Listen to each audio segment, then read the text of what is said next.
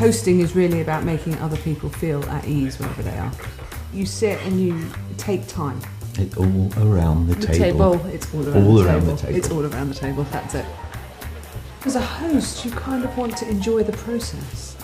When going to the supermarket becomes a fun adventure rather Yeah. than a chore, then it becomes really great. And also, what's lovely as well is the opportunity sometimes to go where there's fresh produce and the 100%. fishmonger is there and he wants you to taste something good now. And that can lead you off a whole other journey. Yeah.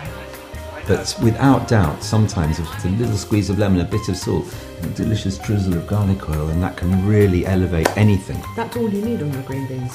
Don't worry about the rest of it.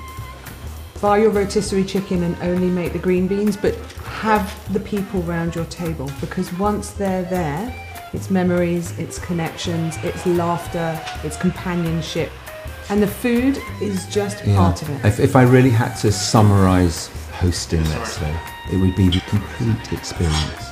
It's not just the food.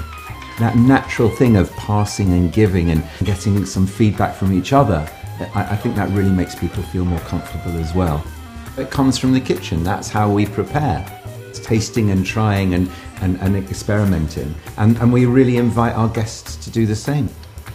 Put them at ease because when they're at ease, their memories will be of the ease and everything will taste better actually. Yeah, and sometimes some of the best times have been deciding to do something on the spur of the moment, where you get a bunch of different people have all met up on a Sunday afternoon and said, "Why don't we eat together?" And it's opening the fridge and looking there, and so we're starting to really look at how to use, let's say, the leftovers, but make something really delicious out of it all. Everyone lives their lives in their own way, and I think how you entertain and what you do and how you invite people into your home is going to be your way.